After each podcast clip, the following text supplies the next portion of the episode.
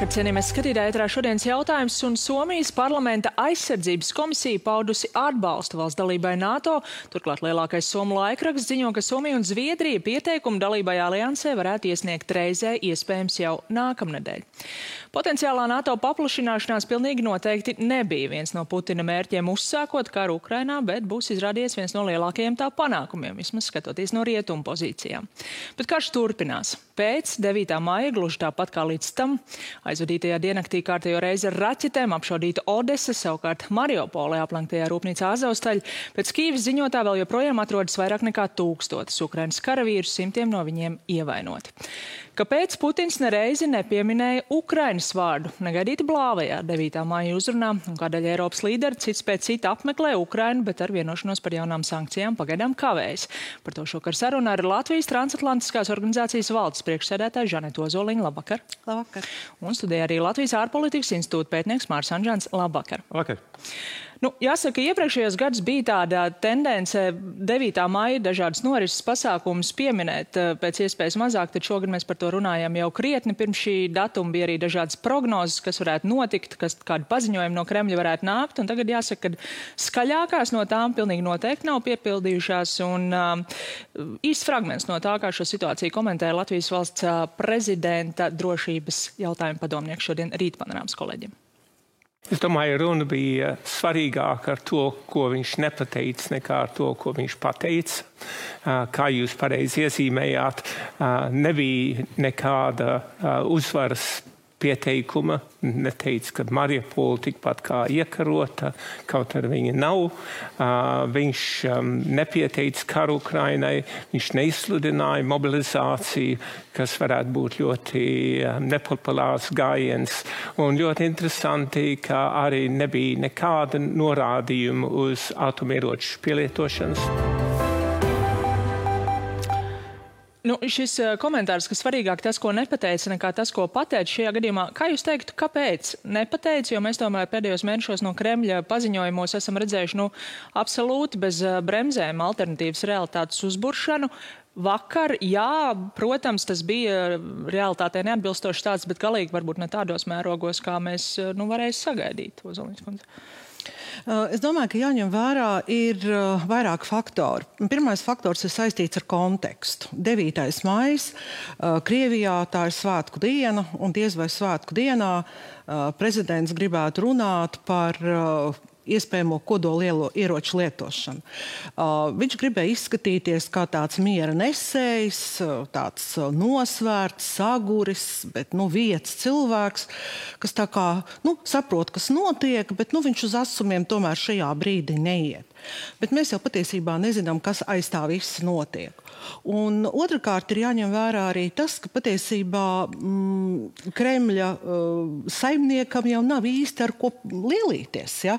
Viņam jau nav tāds garš panākumu saraksts, ko viņš varētu likt lietā un arī cilvēkiem skaidrot. Jo tomēr kopš 20. 24. februāra ja, līdz 9. maijam tas ir ļoti liels laiks strēls, ka valsts, kura paziņo, ka viņai ir moderna, tehnoloģiski attīstīta armija, varētu palapoties ar saviem sasniegumiem. Nu jā, bet tas, ko mēs esam redzējuši šajos mēnešos, ja nav ko lielīties Krievijā, tad izdomā, ar ko lielīties. Un 9. maijs ir arī uzvaras diena. Tomēr bija sagaidām it kā šādi vēstījumi par uzvarām. Tādus mēs nedzirdējām. Nu, bija kas gaidīja, bija kas negaidīja ja, vēstījums. Tā kā, nu, versijas atšķīrās skatījās, kas varētu nākt. Un skaidrs, ka nu, jāpiekrīt, ka panākumi jau īsti nebija.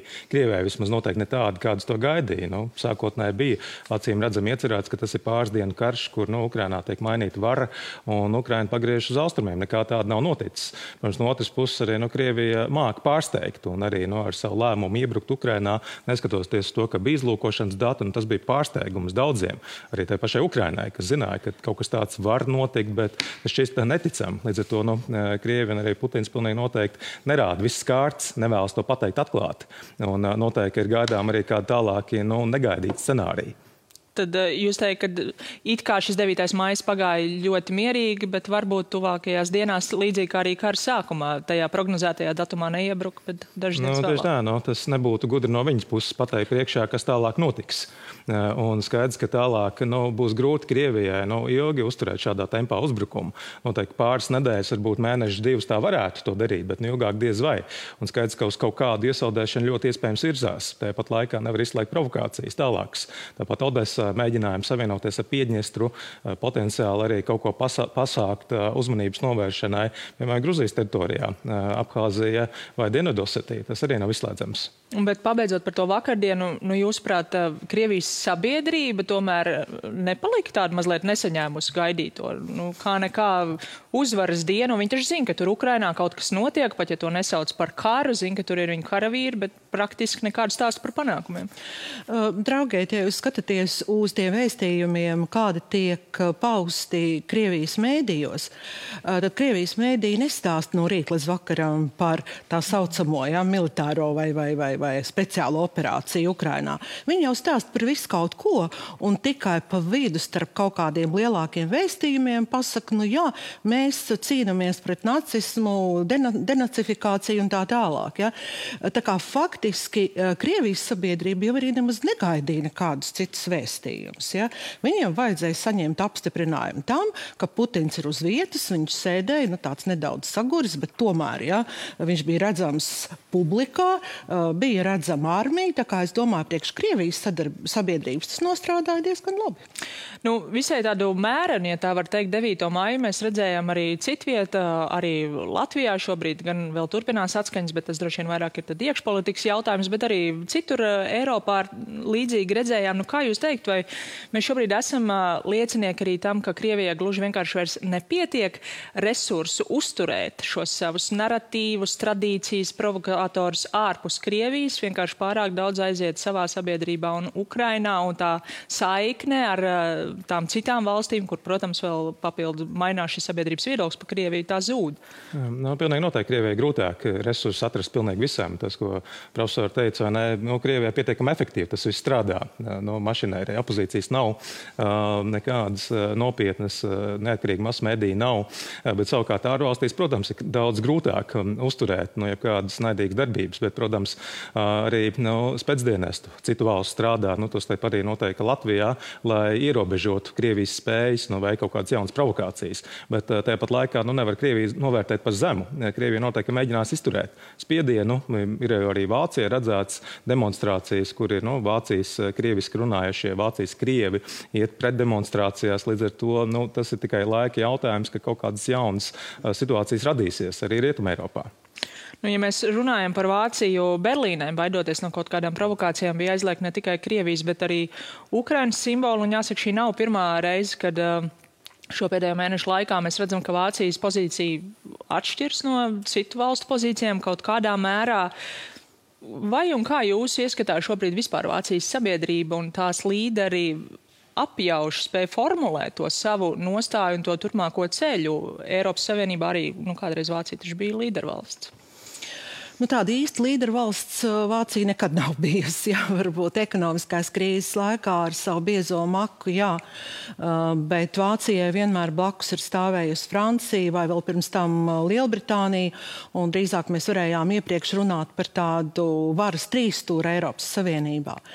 Šobrīd, jā, Vācija piedzīvo tādu sarežģīts laiks, jo vēlēšanas ir beigušās salīdzinoši nesen. Un arī šobrīd Šolcam ir ārkārtīgi grūti gan atrast savu pozīciju iekšpolitiski, gan atrast arī savu vietu Eiropas kopējā politikā. Un viņš taustās, un šādā taustīšanās periodā arī uh, var saprast to, kāpēc viņš negrib uh, veikt kādas straujas kustības, kas varētu nākotnē ierobežot viņa to politisko manevrēšanu starp Eiropas Savienību un Krieviju. Bet jūs arī piekrītat, ka tās ir tieši Šolca nu, kaut kādas nu, viņi paši varbūt apjukums vai līderības problēmas nevis visas Vācijas sabiedrības, varbūt arī tāda neskaidra nostāja. Domāju, tas ir kopā tāds nu, plašāks jautājums. Nu, Vācija vēsturiskā stigma, otrā pasaules kara mantojums, kauns no savas pagātnes, antimilitārisms, tā diezgan nu, dziļa tradīcija. Tāpat arī ostpolitika, austrumu politika no 60. gadu beigām, kur Vācija mēģināja miedarboties ar Austrumvāciju, tobrīd Rietumvāciju, tāpat arī Padomu Savienību. Tā ir diezgan dziļa tradīcija, un īpaši sociāldemokrātu rindās, kas nu, arī šobrīd ir valdošās koalīcijas vadītāji. Līdz ar to tas tāds daudz plašāks jautājums. Nevar pēkšņi vienā dienā vai nezinu, mēnesī Vācijas sabiedrība mainīties. Nu, tam ir jāpieiet daudz ilgākam laikam. Un nevar nenovērtēt to, ka Vācija jau ir pamatīgi mainījusies. Tā ir paziņojusi par 2% mērķi sasniegšanu aizsardzībā, ja iepriekš nu, neko īpaši Ukrainai nepalīdzēja militāri. Atkal nu, pauda savu nostāju to, ka neiesaistās konfliktos ar ieroču piegādēm. Vācija nu, sūta aizvien vairāk un vairāk bruņojumu.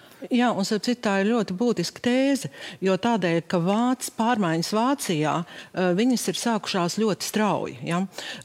Un šīs pārmaiņas, kuras iet vairāk arī līderības uzņemšanās virzienā militārajā aizsardzības jomā, tas uzliek ļoti lielu atbildību gan Šolcam, gan faktiski valdošajai koalīcijai, un ir arī jāpārbauda, vai sabiedrība ir tam gatava vai nav, ja? vai tas pacifistiskais noskaņojums mainās vai nē, un jāņem vērā arī to, ka Vācijā tomēr ir ļoti dzīves arī radikalizācijas tendences.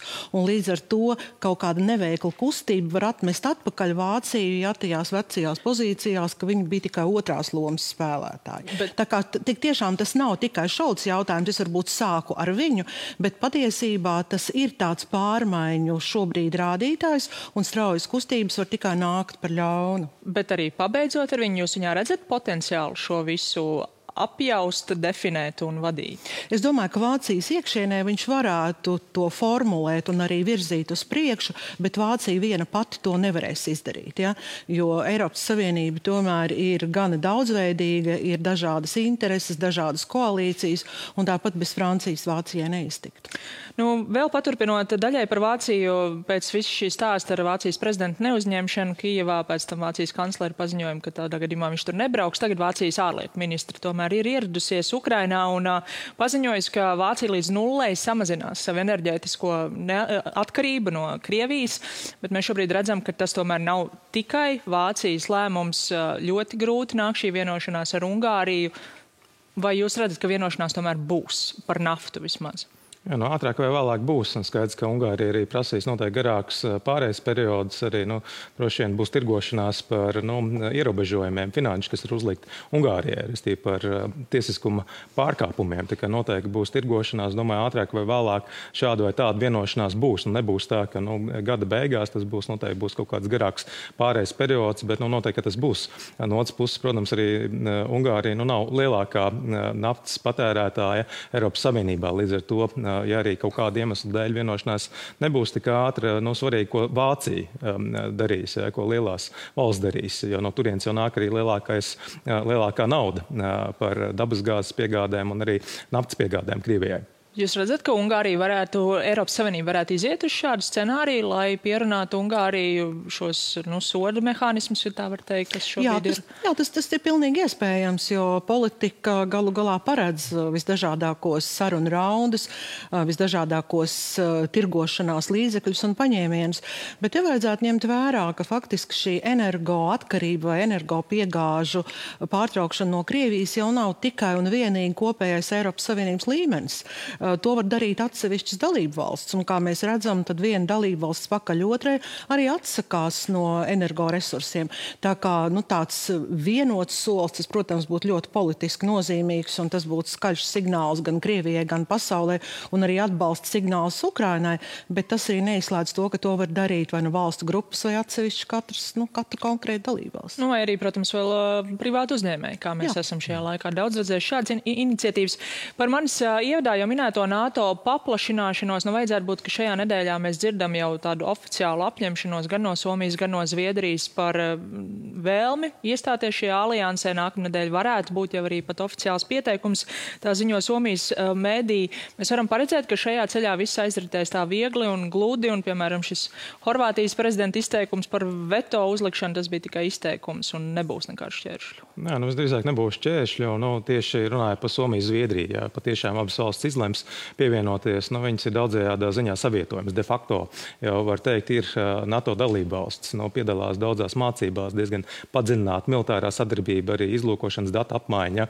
Līdz ar to tur liela šķēršļa nebūtu. Un arī domāju, ka politiski nu, nebūs Horvātija vai kāda cita valsts, kas to izlems. Protams, ir jābūt vienprātībai, bet nu, tur arī noteikti būs spiediens no ASV, no citām valstīm, nu, kur iebildumu liela nebūs. Protams, ja būs jautājums par Ukrajinu, par citām valstīm, nu, tad tas ir daudz, daudz citādāks, sarežģītāks jautājums. times. NATO varētu paplašināties jau šogad? Es pieņemu, ka jā, jo tādēļ, ka mm, gan Zviedrija, gan Somija ir ļoti cieši integrētas jau Baltijas jūras reģiona drošības struktūrās un faktiski pat augstāk kara laika uh, periodā šīs abas valstis būvēja savas aizsardzības sistēmas, kā reiz balstoties uz tiem pašiem principiem, ko NATO un arī ievērojot šos aiz, atturēšanas principus. Savā ziņā patiesībā tāpat ir ironija, ja, ka Latvija, Lietuva un Igaunija kļuva par NATO dalību valstīm pateicoties tai milzīgai palīdzībai aizsardzības jomā, ko šīs divas valstis mums sniedza. Un tagad faktiski mums būs jābalso par to, vai uzņemt uh, Somiju un Zviedriju NATO vai nē. Bet es domāju, ka tas tiešām ir tikai politiskā lēmuma jautājums, un par to jau ir daudz NATO dalību valsts arī izteikušās. Vēl viena paplašināšanās, Eiropas Savienības paplašināšanās ir šobrīd aktuāls jautājums jau minētais šodien Francijas prezidents Emmanuels Macrons pieminēja, ka tās varētu būt vairākas desmit gadus, ņemot vērā pašreizējās Eiropas Savienības uzņemšanas procedūras, kas Ukrainai būtu nepieciešams, iespējams tiešām tik ilgs laiks tas varētu būt? Jā, nu, jāsaka, ļoti reāls apzīmējums, jo šajā gadījumā nu, mums ir jānoliek mailā emocijas. Nu, tas ir noteikts process. Nu, Latvija arī 95. gadā izvirzīja par mēģi pievienoties un pievienojas 2004. gadā. Uh, Ukrainas gadījumā mēs nezinām, kādās robežās būs Ukraina uh, un uh, kā tālāk valsts attīstīsies. Un jāatcerās, ir piecas citas kandidātu valsts klauvē pie Eiropas Savienības durvīm, uh, kur jau 27 valsts ir. Arī Gruzija un Moldova ir pieteikušās dalībai. Līdz ar to nu, tas nav tik vienkāršs lēmums uh, palaist kādu pa priekšu, kas nu, nav formāli gatavs nu, likumdošanas ziņā un arī nu, citādāk sabiedriski, politiski un ekonomiski. Un tomēr Ukraina šobrīd ir pavisam citā situācijā, tas nebūs faktors, kas tomēr to varētu ietekmēt? Es nebūtu tik pesimistiski kā Makrons, bet, protams, ir vairāk ļoti būtiski nosacījumi. Pirmais nosacījums ir tāds, ka ir mums jāzina, kurā brīdī beigsies karš un kā viņš beigsies. Respektīvi, cik milzīgi būs nodarītie postījumi un cik milzīgas investīcijas būs vajadzīgas, lai Ukraina atkoptos no tā visa. Uh, kāpēc es neesmu uh, tik pesimistiska? Tādēļ, ka patiesībā Ukraina jau ir veikusi vēl pirms kara uh, ļoti būtiskus gan Eiropas Savienības tiesisko aktu pārņemšanas procesus, gan arī ieviešanas procesus. Ir ļoti daudz paveikt šīs integrācijas virzienā.